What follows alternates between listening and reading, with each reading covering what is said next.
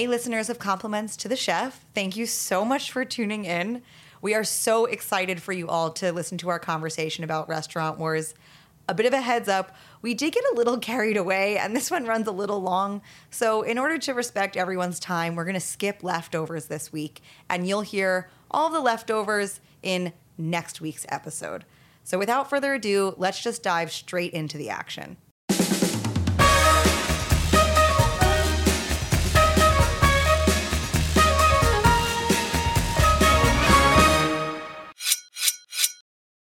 Welcome back to season six, episode nine of Compliments to the Chef. We are very excited today because it is our favorite episode, Restaurant Wars. Oh, I love Restaurant Wars. Okay, but we are even more excited because we have a special guest joining us today who is, I think, one of the coolest people on the planet Earth. Not, Oh. not to like overhype things, but I do believe this to be true. Um, and without further ado, might I introduce Kendra Vaculin to the pod. Welcome. Hi. Thank you so much for having me. Oh my gosh. Honestly, thank you for having us in your life. We're so excited. Um, for those listening at home who don't know, Kendra is a food editor at Bon Appetit magazine, and you've definitely cooked her delicious, garlicky, velvety recipes. But you have also probably seen her on uh, the Bon Appetit Instagram account. She does fabulous content in the test kitchen. My personal favorite are a party saltine cracker that I now make frequently. wow, I love that Thank- you love that. It's a great recipe with all the za'atar, za'atar, za'atar. How do you A lot of it? za'atar in there. Yes, that's true. It's delicious. But yeah, so we're so excited. And Kendra is not only in her day job a, a food professional, in her night job, side hustle, I don't know what, what we want to call it, but Yeah. she is also the founder of Dining Room, which is a fabulous dinner series that I will let her talk about more. But all to say, Kendra is knows the ins and the outs of the food industry. She is incredibly talented and she is uniquely qualified to be talking about restaurant wars. So Wow. welcome, Kendra. Can I pay you to gas me up every day? I Happily. like- I will leave you voice memos. I will leave you FaceTime voicemails, Wow. whatever you want. this is the this is the boost to my confidence that I didn't know I needed. We want to just first start by asking you a few questions about Yes. So our listeners can get to know you, and then we'll move on to the episode. Great. All right. So, even though I just sort of, you know, stole the punchline, can you tell us what you do for a living in your own words? Yes. I am a food editor at Bon Appetit, which means that I develop the recipes that go in the magazine and online. Um, either I am making those recipes up from my brain or I am working with a contributor, and that's like a restaurant chef or a cookbook author or a food personality to translate their work to fit the home cook. A lot of times, restaurant chefs will come, you know, it's even been a challenge on Top Chef before where they have to write a recipe down and someone else has to create it and it goes horribly awry because restaurant chefs often are bad at making their recipes replicable by another person. Um, and so that's my job to sort of take all of their wild tips and random scribblings and turn it into a recipe that a home cook can recreate. And then um, that okay. I have a question on that actually. Yes, Sorry to hit me. interrupt, but like, is there? Do you find that there's like a trend in like uh, the chefs that you work with or the collaborators that you work with that they are frequently tripping up on or frequently coming to you as uh, like if there is a through line as far as your feedback and what you would immediately like uh, work with the collaborator to tweak like is there what would that thing be That's a really good question. I think uh, for restaurant chefs, it's scale. Um, they Mm. are used to making recipes that feed like an entire service. Um, so and like they don't know how to make dinner for four.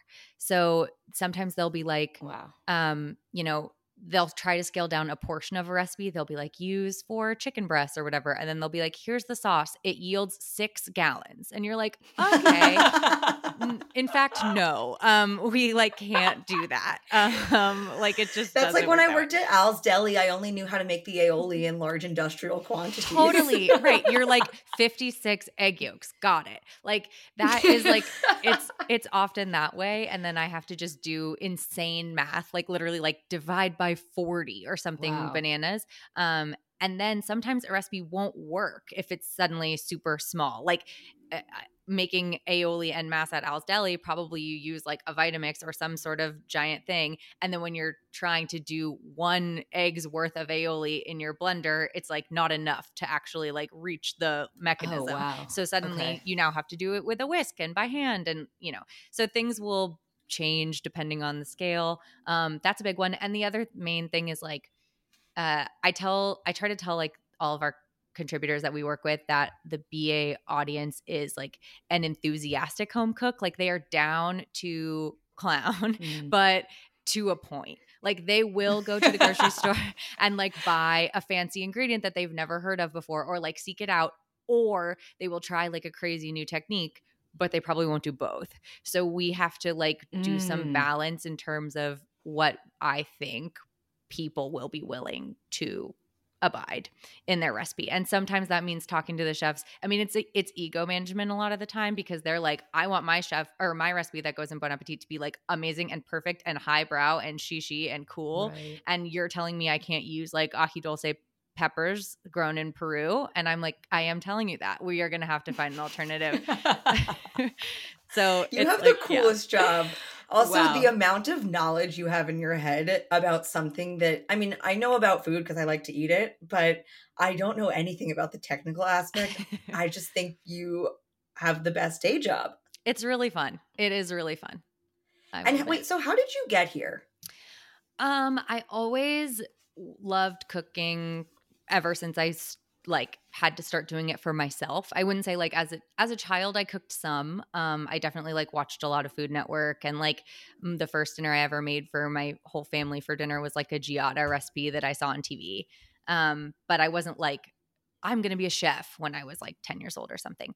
But um, once I was in college, I really loved. I, I I realized that I missed cooking like when I lived in the dorms, and then was so happy to live off campus and have a kitchen and be cooking for myself every day.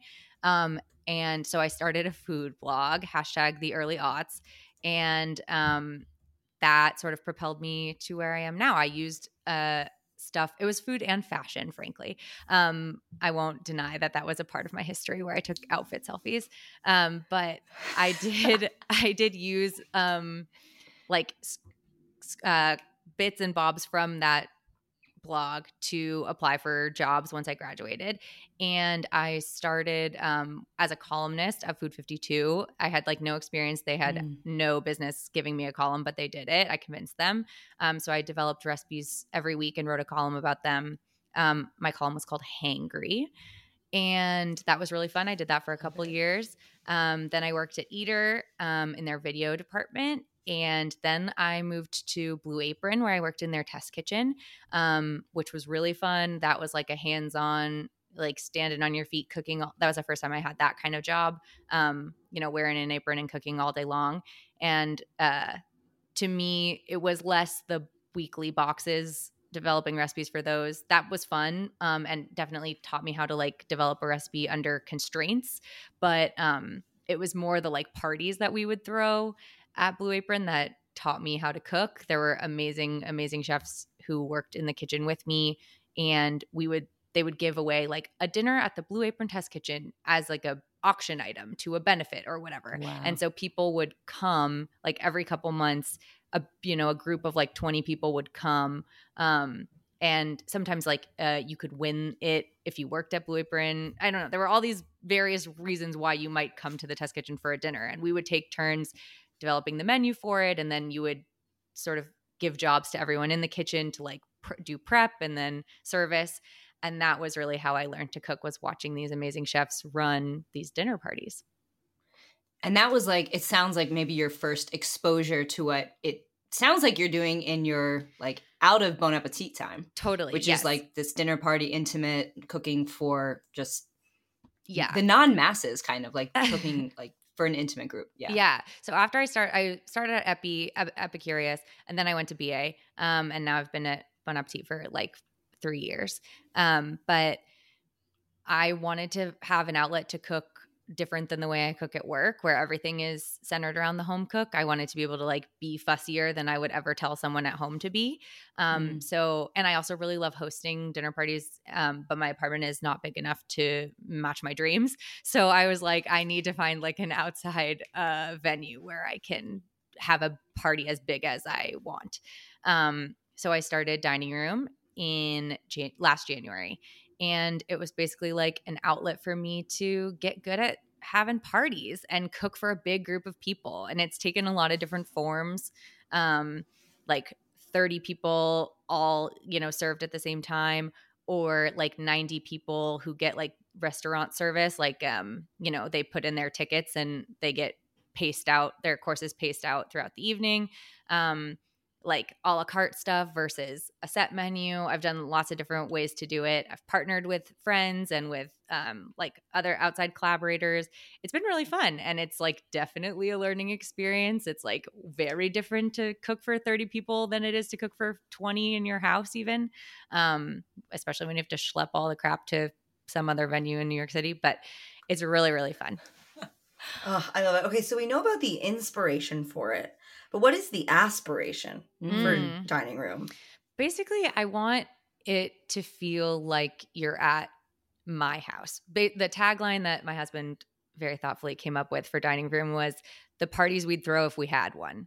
Um, we don't have a dining Oh, room. I love so if we had one this is the kinds of parties we'd throw in our house. And i want it to feel like you're you're over. Um, and that means like i'm gonna do the flowers and they're not gonna be as good as if a professional did the flowers but you're at my house. Um, and like there's gonna be like lots of uh, miscellaneous booze and it might not have like a cohesive through line but like that's what's available is like so much random booze. I also really uh, prioritize like abundance and like an ample feeling i've been to a lot of these types of dinners where you leave feeling like ooh that was you know $100 or $200 $300 even and i don't feel like i got like my money's worth. Um, and so my goal was always to cap the prices at under a hundred, and also like I would rather buy an extra case of wine and just break even than not do that and make money on the event. Um, the money would ultimately go back to the events anyway. So I'm like, I'd rather there just be a lot and nobody be hungry. And if we have Yeah. like 100 packages of, you know, jamon serrano left over, then we are eating jamon serrano for a couple weeks, I guess. Like, Well, I can personally attest because I attended, I think, one of the first events. yeah. The first dining room events. I went into the bathroom and unbuttoned my pants because I ate so much. and it was delicious. It, I- Didn't you eat off someone else's plate too? no, that was another event that Ken, Oh, Kendra, I'm your okay. biggest fan. I love it. Um, yes, I in an earlier episode of the pod, I did say that I'm a very traditional dessert person, like Mm. chocolate or bust. But the best dessert I've had in recent memory was the one at your um, dining room event at Public Records. yeah. where it was like a, I think it was like a meringue with passion fruit. Sure, um, yeah. Our jelly. broken pavlova, yeah. Oh, It God, I love was- pavlova. Kendra, it was so good. I turned to the table next to me and I was like, "Are you going to eat that?" And I ate it. It was so good. anyway, So I can really attest to the abundant nature of these events. I love that. They're so good and you're so talented. And we're so excited to have you and all of your expertise. So, listeners, now you understand why Kendra is such a perfect person Yes. to talk about restaurant wars, particularly this episode, because she's used to going into other restaurants and taking over their kitchens and, you know, having to fit it into her own vision. So before we get started, just one more thing. Um, we just wanted to ask about your relationship to Top Chef. Yes. When did you become a fan? Uh, what's some of your favorite moments? Some favorite characters? Yeah, my husband and I got into Top Chef during COVID. Um, I think we had watched Mm, like same. Yeah, we'd watched everything else, so it was like I, I had resisted it for a really long time. I was like, this is going to be too close to home, or like I don't know something about it. I had I just Mm. thought, oh, that's it's like snotty chefs cooking a type of way I don't like. Like I'm not going to enjoy this, and it's like gamified, which I'm not obsessed with. Like no, I Mhm. won't love it. And then we started it and like didn't stop. We're so obsessed with it. Like got so as it turns it. out, we loved it. Yeah, it was truly like life changing um and like literally got us through like the worst of covid um but we skipped a lot of the early seasons like we were we are completists right. so we did start at like season 1 episode 1 and very quickly we're like oh this vibe is bad like there's like it, the early seasons are so wonky and like display a food culture that is like not allowed anymore. like yeah. not just not allowed, yes. just like isn't cool. Like it's just like so dated and strange and white and French and like like just like yes. deeply away that neither of us were into. So we skipped. I think we started with like season 8 or 9 um and then went from there. And we have on multiple occasions like in in waiting for a new season thought maybe we'll go back and try again with the early seasons and we are like well no. Um it's just so they are hard to watch. They really are. Um and the second that netflix put season six on and i started watching it i immediately felt like wow this did not age well. Totally yes. weird. Um, so like this season I, I this is new to me. I watched this season to talk to you about it. Like, okay, I, I hadn't. That's exciting. It. Then yes. I hadn't watched it the first time through, and it was nice to see some like familiar faces who show up later in All Stars. Right. Um, yeah. Like and see some bananas outfits from Padma and like hair choices. Like it oh feels so extremely the year. Um, yes, it's really um, of a moment. I yes. think that honestly is like the bulk of our discussion. Like we talk about the food, but we it's really a, a critique on the early aughts. Like it's a time culturally, capsule. like yeah, it's crazy. I mean, and I'll also say we did the same thing. Like we probably started with season five, and the my it's like not fair to admit, but the reason we just skipped over one was like it actually visually was not fun to watch. Oh, like it no. was so the quality of the like video and recording was so old that it was like this is unwatchable. Like, like we it's don't fully like watch, not pixelated. We don't watch TV like that anymore. Like it doesn't look like right. that. Like even uh I was noticing like the quick fire challenges in season 6, like you don't watch them cook anything. Like they yeah. used, you know, it's like so weirdly like you barely see anything happening and I think part of that has to do with like the culture has changed so much in terms of like people love cooking at home so much more now. I think than at this time that like so people were like i want to watch somebody like i'm more eh, like i am interested in watching someone sear a piece of fish.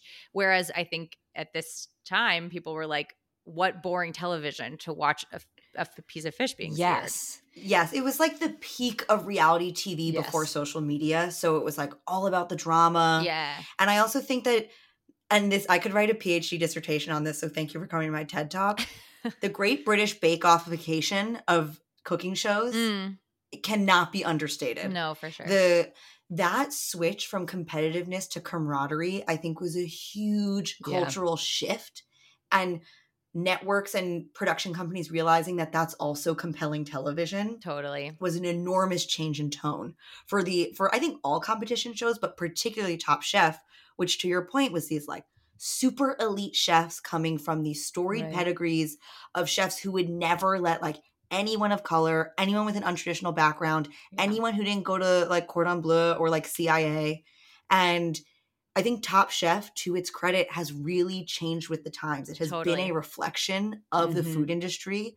And they have not shied away from that at all. Yeah. I which think, I really appreciate. Yeah. I think too, like, um, Great British Baking Show does a crazy thing where they are staying together over the course of the weekend and yeah. we do not witness it. Like sometimes they tell us like, "Oh, you know, last night we da da da da da," or we all like sit around and talk at night and that's why we're so close or something, but we don't witness it. Were that an American television show, there would be cameras in every single room of the so, hotel yes. where they're staying. And like you see that in these early seasons of Top Chef where it's like the home life of these people, like the, them yes. all sharing a house together and like fighting over the kitchen or whatever, is so deeply part of it. Like last episode when they're like, Eli is fighting with Robin over the scallops in the kitchen or whatever. Like that painful to watch. So horrifying. But like that is like part that's like fodder for the show like how they live together. I think COVID also yes. erased a lot of that because they were like putting them up yeah. in hotels and stuff. But the drama of like the real worldy nature of like yes, all these people are living in a house. Like that should like and they cook. that shouldn't be part of it. Just let them cook. Totally. Yes, yes. I Okay. think oh, go ahead. Go the ahead. last thing that I'll say too is like for folks that are maybe just coming into Top Chef through the Netflix of it all and it being on Netflix for a spell, um, it's super interesting high level to compare season six with season 15 just as far as this exact dynamic goes like you see that shift from like competition to camaraderie like so sh- in such sharp focus so even though they're like seasons apart and it's like fun to watch in order there is something very fun to just hopping right into that later season two to just be like wow like we have launched into the future Yeah. sure. Also, Anyway. a shameless plug that we will be reviewing season 15 after season 21 airs. So, you know, down the line. Mhm. But stick with us. stick with us, listeners. But okay, the reason why you listeners stick with us is because we talk about and recap episodes of Top Chef. So we're going to do a very quick run through of the first half of the episode, and then we really want to have Kendra here to talk about Restaurant Wars and how it pans out. So very quickly, Kendra, amuse bouche reactions to the episode. Did you like it? Did you have fun this episode? I did have fun. I, my notes are on my phone. That's why I'm not texting while we're talking. Me too. Um, Me too. what'd you say I did really enjoy it. I thought this was a really fun restaurant wars. It also is just like, damn, restaurant wars has come a long way. I think that will be the like Mm. r- refrain for me. This whole thing is like, wow, um, things are different. But um, I also thought this was a really I think every episode this season is going to highlight the Voltaggio brothers as a dynamic, but this episode did a particularly great job of Mhm. showcasing the two of them at odds with each other um, because they kept being on the same team um, and choosing to do that despite them like uh, their like weird love hate relationship is like so bizarre um, that I thought as a top level this was a really fun episode to watch. That dynamic still exists to this day. Sorry and then we will move on to actually talking about the food listeners. Um i was on instagram today looking at michael voltaggio's instagram yeah. and he and brian are clearly doing some food event in south beach. Like all these top chef people are in south beach right now. And it's like michael's like poking his brother in the car and he's like what are we doing today? What are we doing today Oh my god. and like these men are like 45 years old and they're still doing this shit. Such oh babies. my god. But yeah, I think Restaurant Wars is just it never disappoints. It's Never. always fun. It's always thrilling. It's always a great episode. I will say, I actually, and just to kind of launch into my amuse bouche on this, I—I feel like some seasons they don't do a quick fire challenge and they Mm. just go right into restaurant wars. Yes. I actually love that they gave us a quick fire because it got us like I don't know, got the blood pumping. Like it was a high, well, was high stakes quick fire first of all, and it just was like just high excitement. Like I actually love when they do the relay because um you get to see different chefs, and we'll get into like quick detail on what that quick fire was exactly, but to be able to just see how a dish evolves as it gets you know passed along the hands of like four very different chefs Mm. was was just very exciting to me so Yeah. the, you know leaving even aside the restaurant wars of it all like i even loved the quick fire this time Well, which is a perfect segue. Let's talk about the quick fire. So we have a relay and we begin the relay by picking teams. Jen gets first pick Mhm. and Michael Voltaggio gets second pick. Jen picks Kevin, but Kendra, we want to know if you were Jen and you got first pick, whom would you pick? I think I'd also pick Kevin. I think like he Mm. is so strong and he feels easy to work with. Um, I think Mm. I don't think I would touch the Vol- Vol- Voltaggios at all. I think I'd I'd let them have each other. Um, for I'd better rather have. Robin than the Voltaggios. Yeah, for sure. oh man We're real suckers for Kevin over here. I kind of Yeah. feel like we both would pick him too. God, he's great. But okay, He's the the thing that I think is so funny is that, and this is maybe a feature of later seasons too, they know that when there are eight people left, that's got to be restaurant wars. Right. But this Yeah. season, there was no mention of them being like, I guess today is restaurant wars. Like if that, if this was a, if this was a more modern season, they would be thinking about picking those teams so so seriously because they would be like Yes. inevitably this is going to be my restaurant wars team but that wasn't even a I- factor I totally agree. I think like I've I've talked about this uh, with somebody that Top Chef in the later seasons becomes extremely self-referential. Um, like you have past Top Chef winners or contestants coming on as judges. You have this sort of like branding commoditization of the like core moments of Top Chef, like a restaurant wars. Like that's so true. I'm I completely agree that that's something to pick up on here. And Yeah, I mean, in season 20, Buddha is like talking about statistics yeah, of Oh. Top Chef. And he, he's like, statistically, you're going to go home if you do X, Y, and Z. And so I didn't do that. Yeah. Mm-hmm. And like there weren't even enough data points at this juncture to be like this is what normally happens at restaurant wars. Like there wasn't Yeah, a normal pattern yet. recognition. Yeah. At now of course there's like so many seasons they can create charts and be like this is how often front of house goes home but like that's not when it, there's only been 5 restaurant wars before you like it's harder to So track. true. It's so true. But okay, let's talk about the food that we got um, Mm. in the quickfire. So Team Blue, I believe, is Jen. Um, it's Jen, Kevin, Mike, and Laurine. This is a great team because you don't have the Voltaggios and you don't have Robin. like exactly. you, you've eliminated both lightning. The like polarity. Yeah. yeah. Everybody's hanging out in the middle, in the high upper middle. Yeah. yeah, yeah. exactly. And then the red team is Michael Voltaggio, who picks his brother first, very cute, um, Eli, and Robin.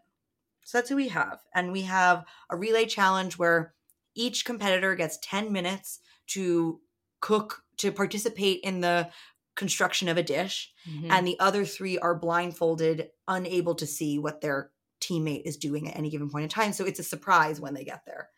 And it's very thrilling to watch them piece everything together, I think at least. I agree. I think that would be so hard. Um, like to me, I think it was Eli who went first for his team, and he was like, I'm just gonna try and mise a bunch of shit and then people can do whatever they want. I think that was like the right mentality. If you go in with Mm. too strict a formula in your head of like, I'm making this type of dish, then you leave the next person like looking at all of your bits and being like, uh, what was this supposed to be? Like the time Mm, leaf like, I'm not in your floating in the water.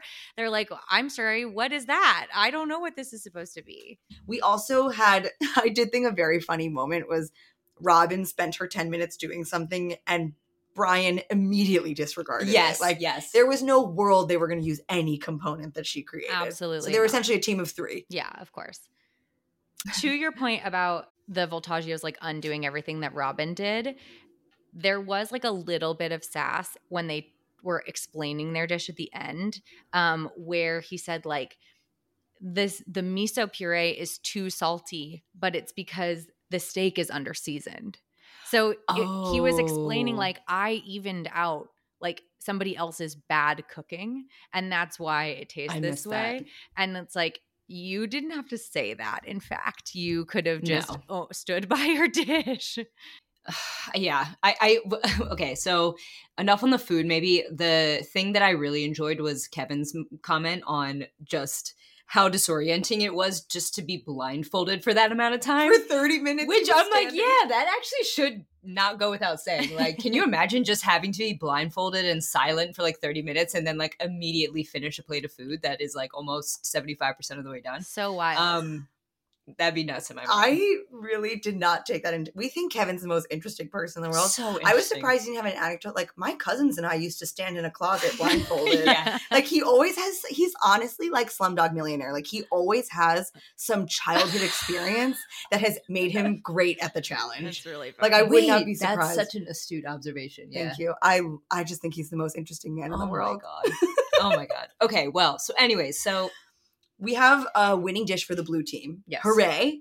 And they are awarded uh, ten thousand dollars that they can split amongst them, or they can let it ride Vegas style. Let it ride. and each get let it ride and each get $10,000 should they win restaurant wars. And they let it ride. They don't even like blink. They let it ride. yeah, Good for them. respect. Yeah, absolutely. they feel so much confidence after that win that they're like, Robin and the Voltaggios are going to explode themselves. We will have no problem with this. Right. Well, and where was your head at, Kendra? Like you saw both of those teams cook. Like, were you feeling like, yes, this is Blues like restaurant wars to lose based on what you saw, or was it still kind of up in the air for you? I did think that it was theirs to lose. I was like, this is, it's so smart of them to decide that they're going to each get $10,000 later. Like, I think that, Yeah. well, that will be no problem. Like, just watching the infighting of the other team, I was like, yeah, pro, like in a Mhm. challenge that's, you don't even have to deal with each other. Like you're isolated, tr- literally, like wearing a blindfold and cooking alone. They still couldn't manage it. Like for a challenge where they have to like work together and actually like figure shit out. There's no way. Oh, we didn't even talk about the guest judge, Rick Moonen, but he's the king of sustainability, according to Wikipedia, is all you really need to know. Uh, he won a James Beard Award also. Mm, Shout out Rick Moonen. But he has a restaurant in Vegas. Oh, do you know something about Rick Moonen that we don't? No, I was just going to say their use of the Oh. word sustainability on this episode was also so funny and and indicative of the year to me. Um like he I, I'm like did they really know what it meant in 2009? I'm not sure. he used it at one point in a way that made it sound like he was describing a flavor. Like he yes, yes. Oh god. and I was like, Oh my wait gosh, a Kendra. minute, what? That's not how that it works. tastes really sustainable. Totally. And I was like, uh, hmm. hmm. But anyway, so we have these two teams, classic restaurant wars set up. Um, and before we dive in, we wanted to, based on your expertise, just ask you some questions about what it's like to take over someone's kitchen and put on your own bespoke menu. Love it. Um, so would you mind just talking to us a little bit about when you go into someone else's kitchen? What are the moving pieces and variables that you need to contend with, you know, like between venue, the way the kitchen is set up, the way the waiters are going to run? What are the different things that you have to take care of? I mean, there's all sorts of uh moving parts. It kind of is crazy. And you I did not know what to expect until it happened to me and that meant like I had hours until people were arriving. So you just have to like figure it out. But um for some of the stuff that I do, it's like in an event space. So the kitchen is like totally pristine, you know, mine for the taking over. Like I get to do whatever I want, and that is delightful. But when I ha- have done events in restaurant spaces, when I am like pretending to be a restaurant for the night, which is not my uh, favorite thing to do, but that is a version of this that I have done before, that is so much more difficult because you're going into a live workspace. You're going into a place where like people are and have set up their business to their preferences and you have to figure out like you don't know where anything is you don't know how they set up their line you don't know where they put their pass usually sometimes depending on the space um, that's not like immediately discernible to you and you really have to just like break down the space and reorganize it depending on your needs for the night um, i think for a lot of these restaurants it's like that top chef is going into they are they're much more uh, high end than the places where I'm working. So the kitchens are in a little bit better shape and the setup is like a little bit more standardized. Um, I think that's also a, a vestige of like the you know the previous version of top chef where like everyone is used to working in a brigade and like now there are a lot there's a lot more diversity in the types of cooks that are coming on the show such that you might not have experience in like a formal brigade kitchen and you might be like a different type of Mm. guy. And um so then it's like maybe more difficult to like fold yourself into the kitchen um the way that it's set up more standardly. But yeah there's a lot to there's a lot to consider. Um different kitchens have different like obviously equipment and you might not know what's available to you and you might not know what the fridge situation is like or the freezer situation. Like a lot of top chef is uh what we my husband and I complain about a bunch is like these variables should be shouldn't be there. Like they should flatten all the Mhm. variables so that there's no someone isn't like ah there's no ice cream machine and i thought that there would be. Like there that shouldn't be a surprise. Um but that is what happens. Right. sometimes you have no idea what's available to you and you have to make it work going off of that like right like you don't know what to prepare for you don't know what's going to greet you like how does that factor into like your mise and your mise en place and what you're preparing pre-kitchen and post-kitchen like have you how have you maybe like evolved your personal process as you've gone through several iterations of dining room Totally. It's so much better when you know you're going to be back in a space another time um, because Mm. now you've learned some of its quirks. And I will plan a menu with those quirks in mind. Like there is a place that I've worked where the oven is like, who knows? It it might be any temperature, and like you just don't know. And so, after my first time when I coo- tried to cook a cake in there and it did not work, um, after that, I developed menus with no oven use at all. Um, and if I had to bake anything in the oven, I would do it at my house before transferring everything over Wow. to the event space. Um, and so, like uh, at Public Records, there's like a very specific kitchen setup. And after I had done one event there, I planned all of my menus in a way that would be executable in the space. So sometimes you have to like kill your darlings in terms of like dishes that you think would be really fantastic, really delicious, you want to make for people, but it's just not going to be feasible in this kitchen. You have to be able to pivot. And like we see that in restaurant wars happen all the time. Like people in their planning stages have a certain dish in mind and then when the heat of the kitchen hits you, they're like, "Okay, scrap that." change the topping, you know, plate it this other way. What if we did a different set? You have to like kind of be thinking on your feet because you never know what is going to happen. talk to us a little bit too about like so you're just one person obviously you have to have like this like outsized impact as far as like all of this preparation all of this thinking and like just pivoting on your toes like what do you look for in terms of the people that you have at your side like helping out throughout this like what does your team look like um how do you guys just support one another as this yeah Totally. unfurls Yeah. I think a huge thing, like, and this is like a huge problem in restaurant wars, is people don't think alike, right? They're all different kinds of chefs who cook very differently. And for me, I always want people to work with who I trust, certainly. Like, I'd love to be able to be like, make a salad dressing and and then I walk away and I know that they're going to make an amazing salad dressing and I don't have to think about it. And also like people who I know get me. Um, I was Mm. really happy to do a dining room with Rachel Gurjar um, during last summer, who is my station partner at work. So we have like these big stations at the Bon Appetit Test Kitchen, and she cooks directly across from me. And there's no one who I talk to or taste food from or witness chop things more than her. She has seen me make every single thing I've ever made, and I'm vice versa. So if I'm like, can you, you know, cut these scallions or something. She knows exactly how I cut my scallions, and so she'll Mhm. do it that way.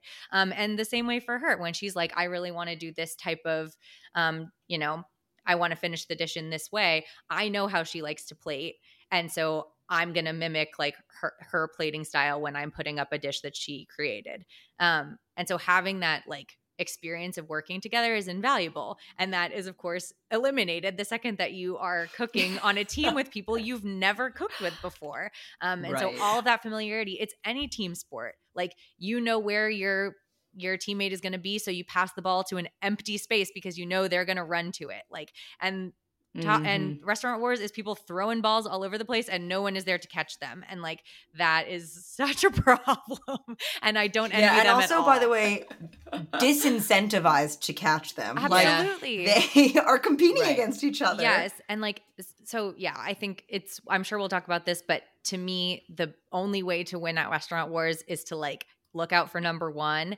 And like, you can try to help as much as possible, but you got to get your dish up and your dish has to be good. And kind of, you shouldn't help anybody else, which is a terrible mentality in a kitchen Right. and not how any of this kind of stuff would have to go and not how a successful restaurant is ever run. that's a, such a good point honestly. It's such a good insight into it as well. Wow. Thank you for all that. This Oh is my so goodness. interesting. You're adding such an incredible dimension to this. and I'm I'm honestly excited to kind of have that as sort of the foundation for just ribbing some people here and the decisions that they made because there was some crazy moments that we saw this episode. I think um, Let's talk about the menu right off the bat. We have the red team, or sorry, the blue team saying no dessert. It's like the first thing out of Mhm. Jen Carroll's mouth, which I thought strategically was a huge risk.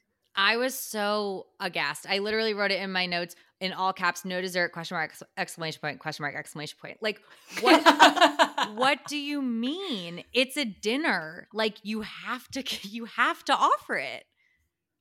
Yes, and even though I we really don't like Toby, um, he turns out is a really bad guy, Kendra. Mm. Um, he did say like I find myself wanting dessert, and I have never related to him more in that way. you probably never will. and I will never relate to him again based on his indiscretions in recent years. Wow. Okay, so one thing also that we should say food aside for a moment, um, the folks that get uh, put in front of house.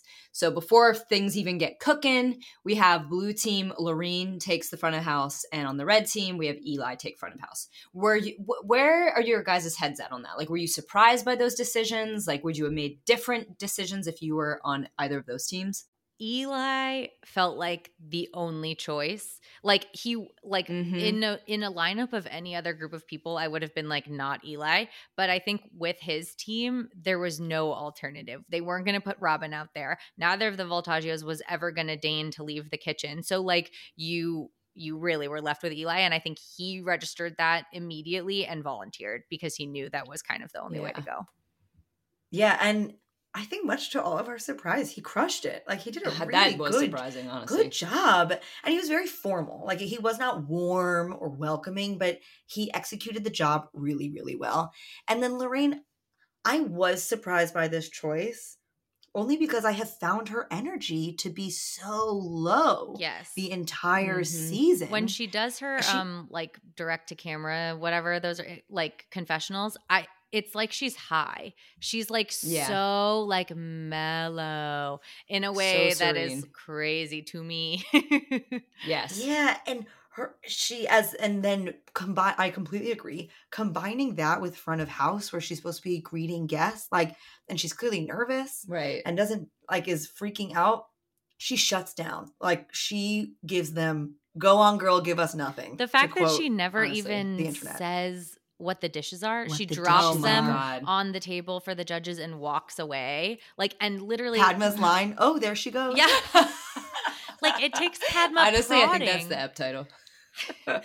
there she goes It's true. Like, do you mind like telling us like what's on the plate, like what we're eating? baseline And she was stuff. Padma was like not having it. She was just like, it was like the way that she asked was garnered no joy or cheekiness. It was, can you tell me what I'm eating? yeah Mm, it was intense. Yeah. Um, okay, and then other things to discuss. Oh yeah. One note note that I would say is uh, on as far as the front of house piece, I actually would have gone Mike I. Like if I was Ah. that team, I would have hundred percent gone Mike I. And I think for the same reason, Kendra, that you uh, pointed out on the red team, which is I don't think they had another choice. Um, I guess they did, but they picked the wrong one Mhm. because um, Jen and Kevin are obviously needed in the kitchen. They're going to be the strongest in the kitchen. Well, not this episode, but typically. Laurine, I kind of would take the same stance as Robin, which is I just wouldn't trust her out there. And Mike is sort of the lesser of the two evils, where he's not going to be like a knockout uh, chef, like contributing on the plate. But I think he would have had at least the charisma of a 2009 like wacko to at, at least keep people's interest on Yeah. on the floor. I think you nailed it. That is Yeah. perfect. Anyway, so let's talk food. Let's get into it and stop, you know, critiquing everybody's personality and all yeah, we're being really mean. Yeah. we're sorry, except to Mike Isabella. We're not sorry to You're a monster. Um, but uh, okay, so let's talk turkey, aka dishes.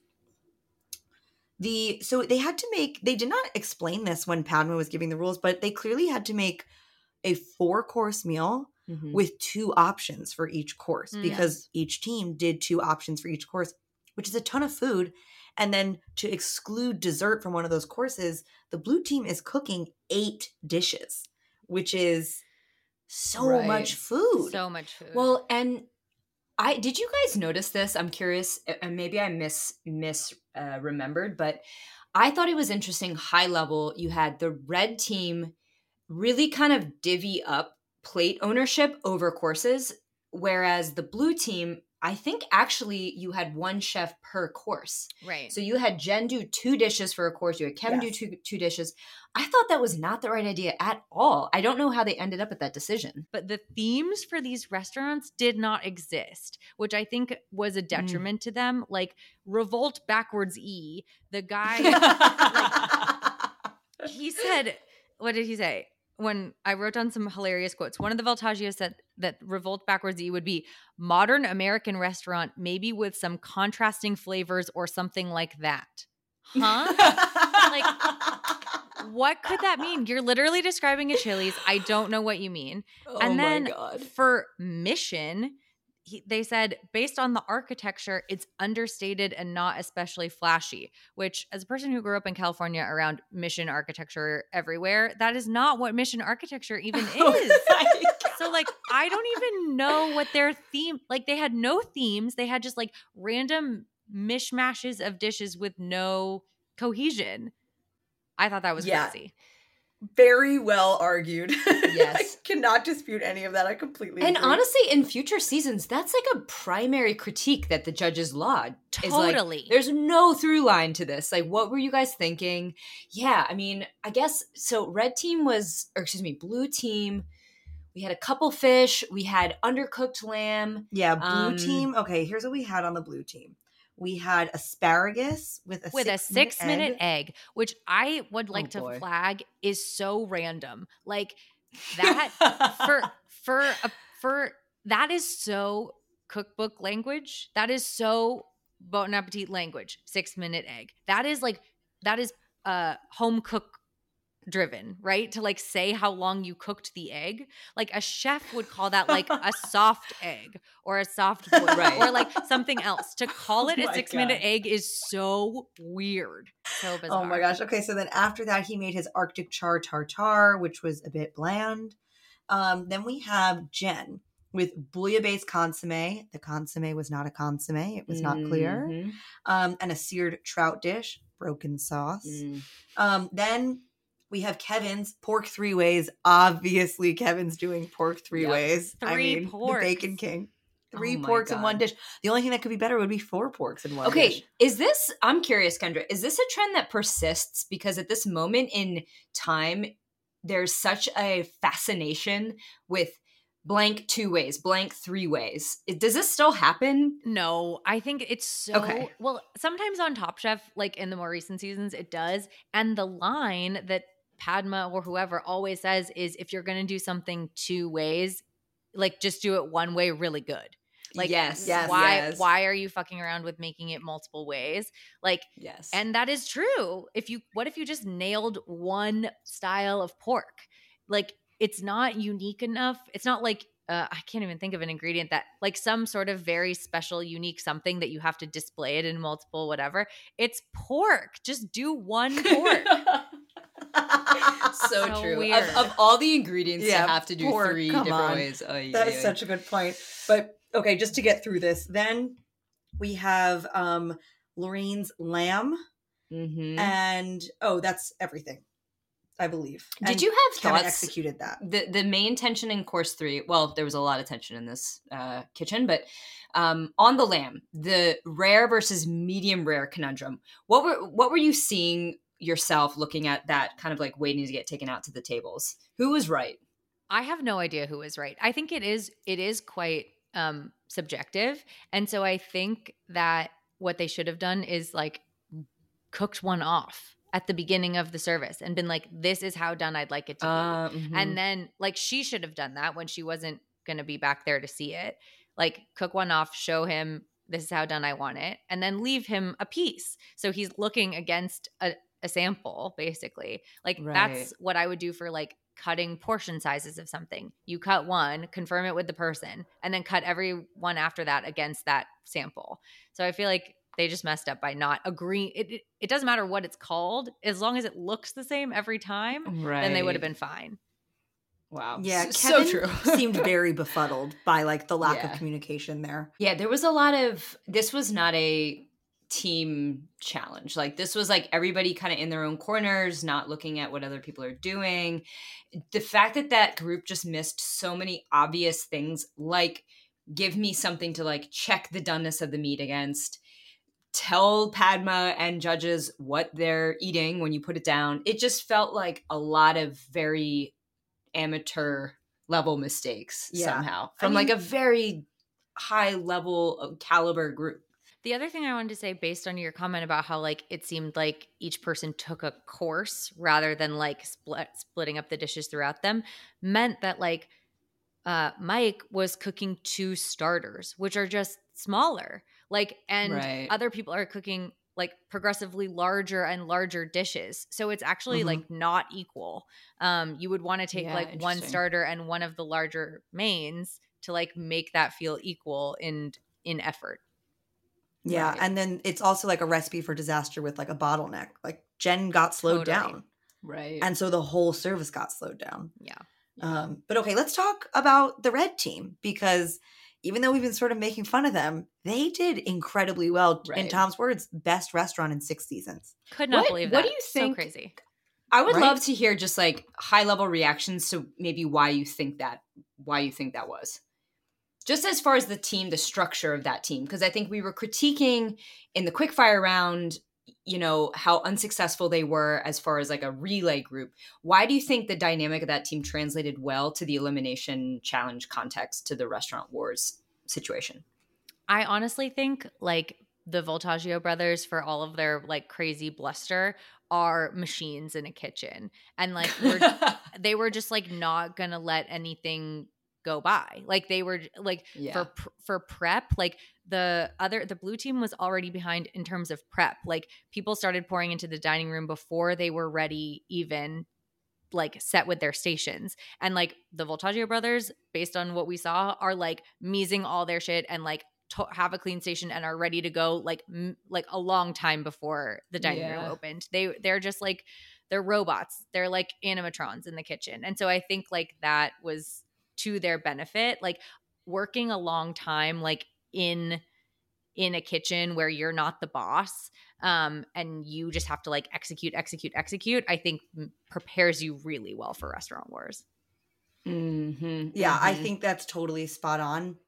I also think that another like because they were not blindfolded and couldn't communicate in the challenge, like the Voltaggio brothers couldn't come in and just dictate how it was going to go. totally. And they that are their biggest they are handicap. dictators. Yeah, that was the biggest handicap in the challenge Yeah. and yeah, it definitely like comes to a head in the kitchen with Ro- that scene of Robin and Mike yelling at each other, but it's going to be Mike's way at the end of the day. Like Yeah. he's not going to let anything go out that he hasn't approved. And I mean, essentially, like he was the executive chef. Right. So they had a, a person who was accountable, and that person who was accountable felt the responsibility. Whereas the blue team didn't have a singular person who was accountable to the quality of the food going out. totally They were just like, uh like Eli is gone, right? Eli's in the in the dining room. So it's Robin and a set of brothers. So like she loses. Like, you know, yeah, she didn't hold a candle. She is going Right. to be deferring to their whatever every single time. So after Mike is yelling, relax, relax, relax at her, like she might like put up her little like fight for like one second to like try and stand her ground and, and not be, you know, walked all over. But like pretty soon she is just going to have to succumb because like there's no winning. Yeah, it's two to one, and I think um I really, you know, it was maybe not the right approach, but I do respect the fact that he was like, I drew that knife, I picked this team, and I think he sort of knew what that meant uh as far as like responsibility leadership goes. So I really liked that he defaulted to that. And, you know, frankly, like he's much more of an alpha presence and Robin is, of course, beta. I really liked that. And this is, we talk a lot about sort of Robin perception then versus Robin perception now, looking back at it. This was again to me a perfect example of I actually think Robin was totally in the right to intervene and be like, this is my dish. I need to cook it. I need to cook it the way I want to cook it. And I feel like it was such a cheap shot for him to latch onto her swearing at him and pour all of his meanness and ire into that and be like, you can't talk to me like that. It's like, you guys have been talking to this woman as if she is dirt for weeks. Like, I don't like, know. I just as if your she did that. brother as if your brother doesn't swear at you every single second and you swear back at him Right. suddenly it's like this one woman says like leave my fucking dish alone one time or something and he loses his mind and to her Right. credit her dish was great they loved it Yeah, and loved like they loved it. to me that's the, all the redemption that she needs is like at the end of the day y'all can scream all you want i put my pear tart out there and everybody loved it so you're welcome So true. I love that she has just fully committed to just being the thorn in the side.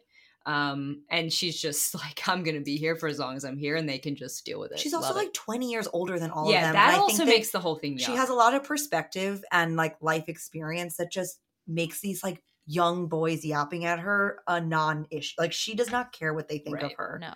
And It I is think so crazy if like if she was on a modern top chef season the fact that she overcame cancer everyone would be so fucking nice to her all the time like Yes. and they'd be like do your pilates go queen like and instead they're like they're like stupid robin doing pilates uh mom uh like so weird to me it's cr- it's so weird. Oh my gosh. Okay, but we need to talk about the food. Sorry, we literally have not talked about the food that the red team created. I will say that all of their plates looked pretty good. Yeah, it looked delicious. Yeah, they looked great. good. So yeah, so first we have a okay. The one that I was confused by, but they clearly loved, was the chicken and calamari pasta dish.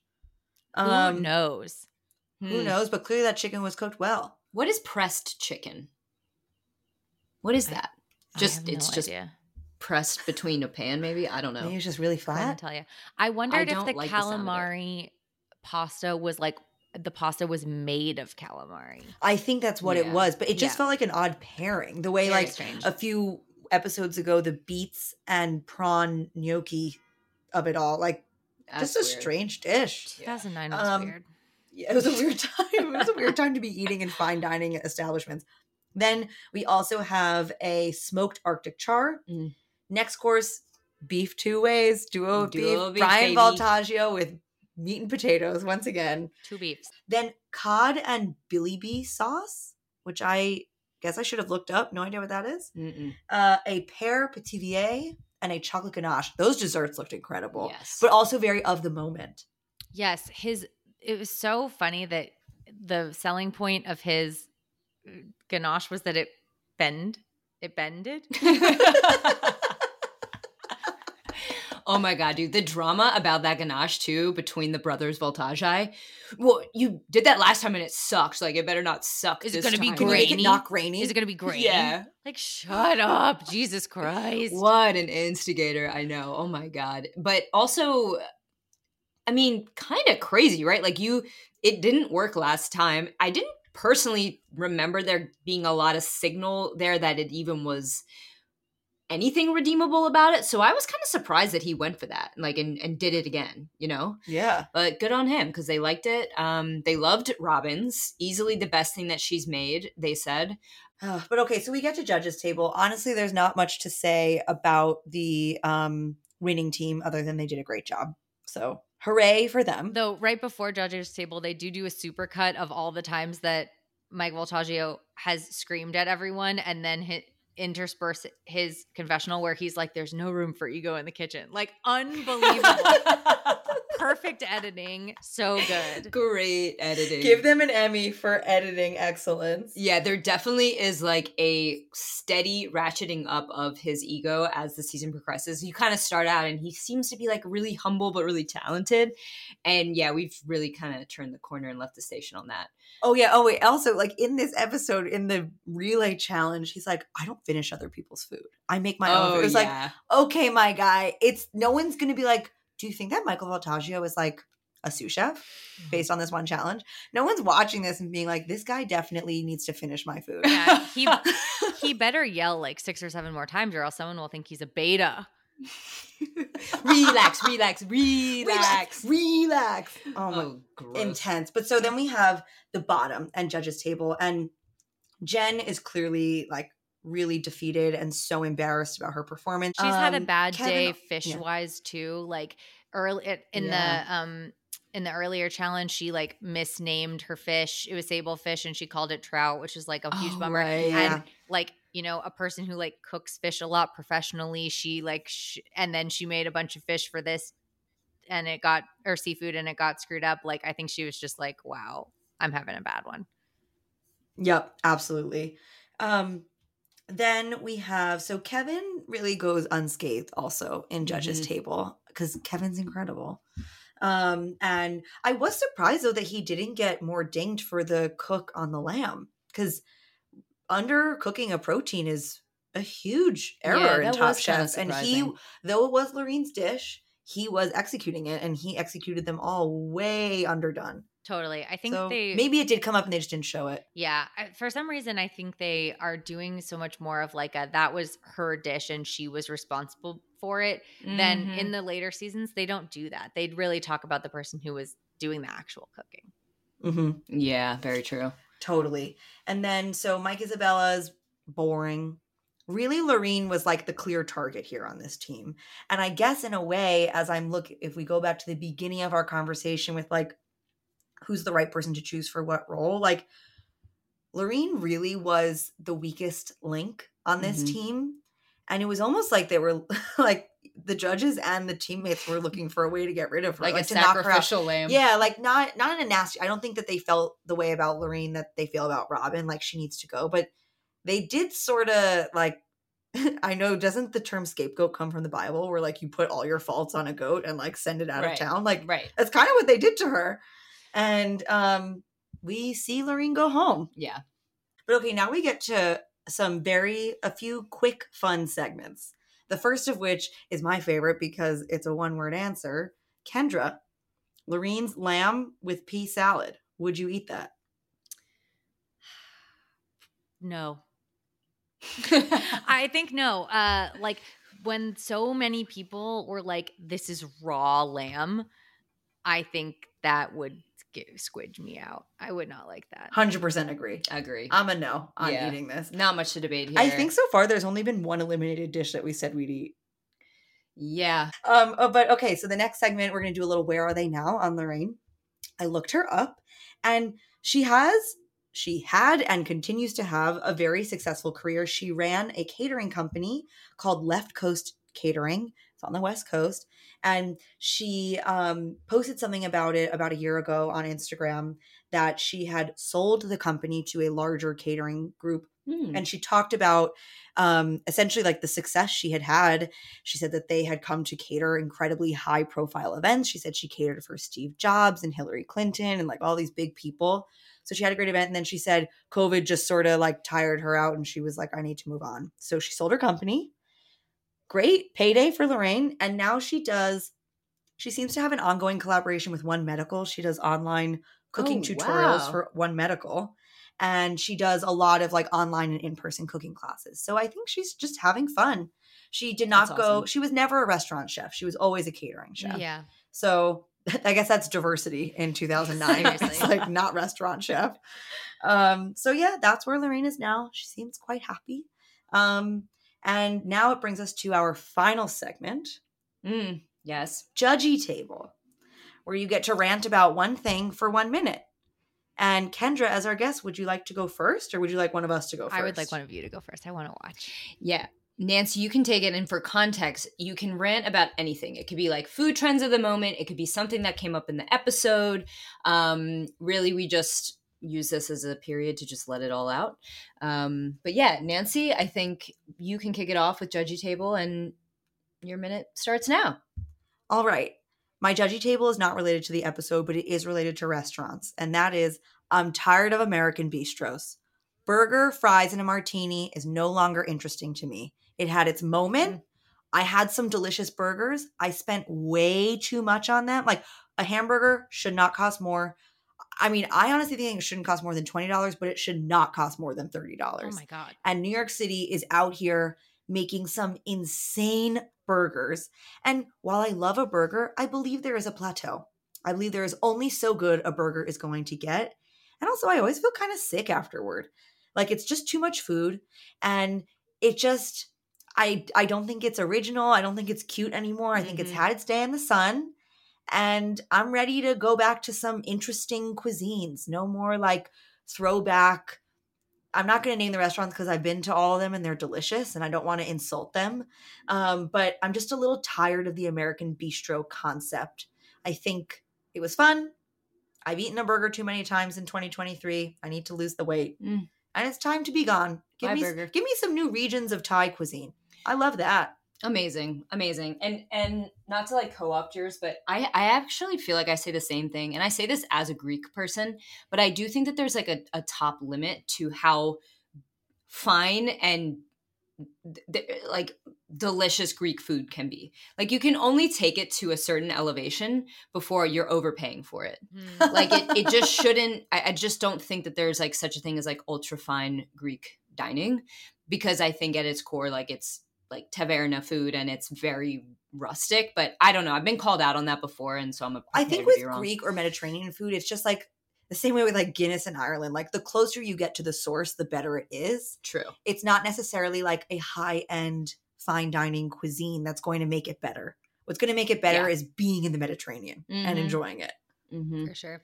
Um, But okay, so that's my judgy table. I love it. Do you want Bits to go first, or do you want to go? Do you want to close us out, or do you want to I don't. sandwich? I'll I'll go now because I I want to end Okay. high, and I don't think it's gonna be me. Okay. I think you're going to be fabulous, Kendra. No, I don't know. Okay, Kendra, your judgy table. One minute on the clock starts now. Okay, in this episode of Restaurant Wars, Revolt like backwards E did an insane did an insane thing that they just showed like a 30 second clip of and nobody talked about it, which was they brought everyone in the dining room sunflowers.